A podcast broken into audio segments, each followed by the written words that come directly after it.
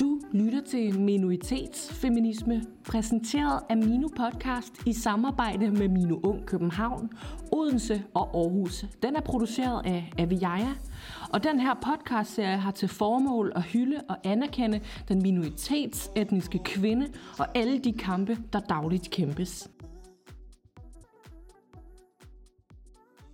Jeg hedder Almas Mangasha, og jeg er byrådsmedlem for Venstre her i Aarhus. Og jeg har glædet mig helt vildt til at øh, komme her i dag og tale om øh, et emne, der, der optager mig rigtig meget. Og vi har også lige talt lige før, at vi gik ind til mikrofonerne her om, at øh, hvor glædeligt det var, at øh, I inviterede mig fra øh, højrefløjen til at komme og give mit besøg på, øh, hvordan vi ser øh, kvindekampen i dag. Jeg hedder Sally Masumi, og jeg er bestyrelsesmedlem i min ung Aarhus. Og jeg vil gerne starte med at spørge dig, øh, hvilket emne synes du er vigtigt at sætte fokus på i forbindelse med kvindernes kampdag? Jamen, det er et, øh, en vigtig dag, hvor man kunne sætte fokus på rigtig mange ting. Jeg har valgt at beskæftige mig med øh, partnervold øh, vold og partnerdrab. Og det har jeg gjort af den årsag, at øh, jeg mener, det er et øh, underbelyst og underdebatteret øh, emne i forhold til, hvor meget det rent faktisk fylder. Jeg har været ude og læse lidt om det, og øh, kan se, at øh, der ligger nogle skjulte tal på det her. Eksempelvis så øh, ud af 100 kvindedrab, der bliver begået i Danmark, så bunder de 56 af dem i en partnerdrab. Altså hvor der ligger en eller anden form for jalousi, opgør med kontrol, øh, skilsmisse og, og, og andre ting øh, til grund for, øh, for de drab. Og det er altså 56 procent af de kvindedrab, der findes i Danmark, det bunder i en, øh, eller det er, det er foregået af, øh, eller det er begået af partneren. Det synes jeg er nogle skræmmende tal. Til sammenligning så udgør øh, bandedrab 7 procent. Øh, og så kan jeg undre mig over, hvorfor er det egentlig, at vi ikke taler meget mere om det fænomen, der hedder partnerdrab. Forud for drabet går jo øh, mangeårige konflikter i hjemmet, vold, fysisk såvel som psykisk. Og øh, meget af det kunne vi, øh, kunne vi imødekomme eller forebygge ved at handle på det her allerede første gang, vi stifter bekendtskab med det. Vi har, vi har nogle helt øh, aktuelle emner. En kvinde her i, øh, i Aarhus, som, øh, som blev slået ihjel af hendes øh, eksmand. Det viser sig, at han har slået sin tidligere partner ihjel. Vi har et andet eksempel med en kvinde, som øh, en 27-årig kvinde det var, tror jeg det var, som øh, også blev slået ihjel af hendes øh, mand, fordi at hun troede med at gå fra ham. Vi har eksemplerne på partnervold, hvor øh, en kvinde fra Nordjylland bliver tilbageholdt, indespærret, udsultet, ydmyget af hendes øh, kæreste. Hun, øh, hun råber til myndighederne mange gange om hjælp, og hendes nødråb, hendes mange nødråb, de bliver tabt imellem systemerne. Eksemplerne er simpelthen for mange til, at vi ikke skal begynde at tale om dem, at debattere dem og finde nogle løsninger til, hvordan vi kan øh, imødekomme det her. Hvad tænker du kunne komme af løsningsforslag, og hvordan tænker du generelt, at der kan komme mere offentlig fokus, og måske også politisk fokus på lige netop det her emne?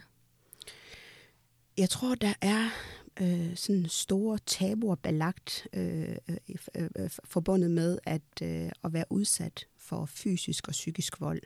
Det er så skamfuldt, at man taler ikke om det. Jeg har selv været vidne til øh, en kvinde, øh, en kvinde i min nære relation, som igennem årene har været udsat for både øh, fysisk og øh, systematisk fysisk og psykisk vold. Og øh, hun var så god til at lægge røgslør ud. Altså jeg husker en episode, hvor, øh, hvor hun kom hjem til mig, og så kan jeg huske, at jeg tænkte, det var da utrolig sprukne læber, hun har.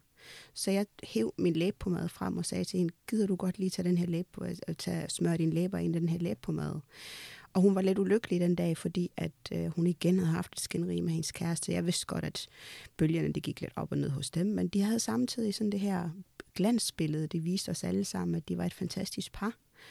Og jeg, hun kom en dag og var ked af det, fordi de havde haft et skænderi, og jeg blev ved med at give hende den her læb på mad og sige til hende, gider du ikke godt smøre de der læber ind? Og hun blev ved med at afvise min læb på mad.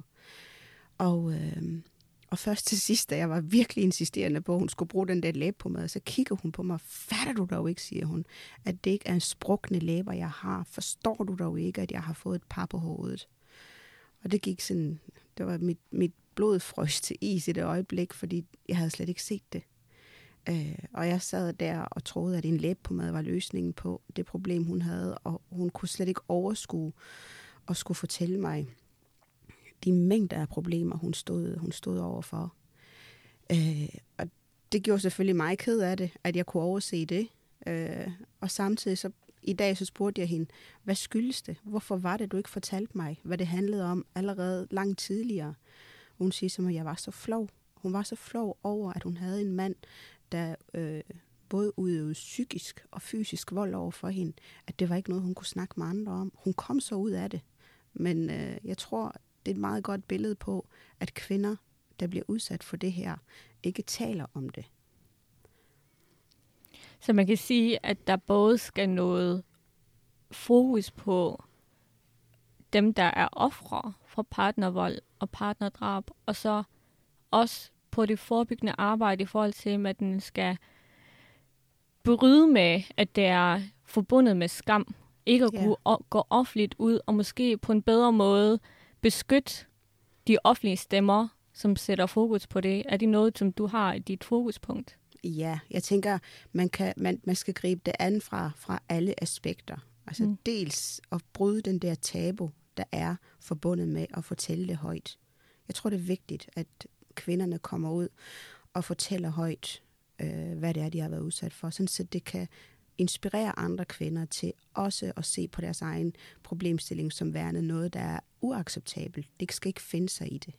Men det er svært, altså, fordi der er så meget skam forbundet med det. Øhm, og så, øh, så handler det også meget om, at myndighederne skal tale sammen. Altså, vi skal have nogle, øh, nogle løsninger til de her kvinder på krisecentrene. Altså cirka 2.000 kvinder hvert år, de søger beskyttelse på krisecentrene. Øh, og der ved jeg, at øh, vores krisecenter, de gør et fantastisk stykke arbejde i at rådgive og, og, og yde beskyttelse. Hvad så bagefter? Der skal vi have nogle løsninger, fordi det er så svært at gå fra noget, som man har været vant til i så mange år af ens normalitet, af ens hverdag. Der skal vi kunne vise kvinderne, at der er nogle alternative veje i frihed og tryghed. Tak for at lytte med på Minoritetsfeminisme. Vi udgiver et nyt afsnit hver dag i marts måned, så ind og følg med på Spotify og Apple Podcasts. På genlyt!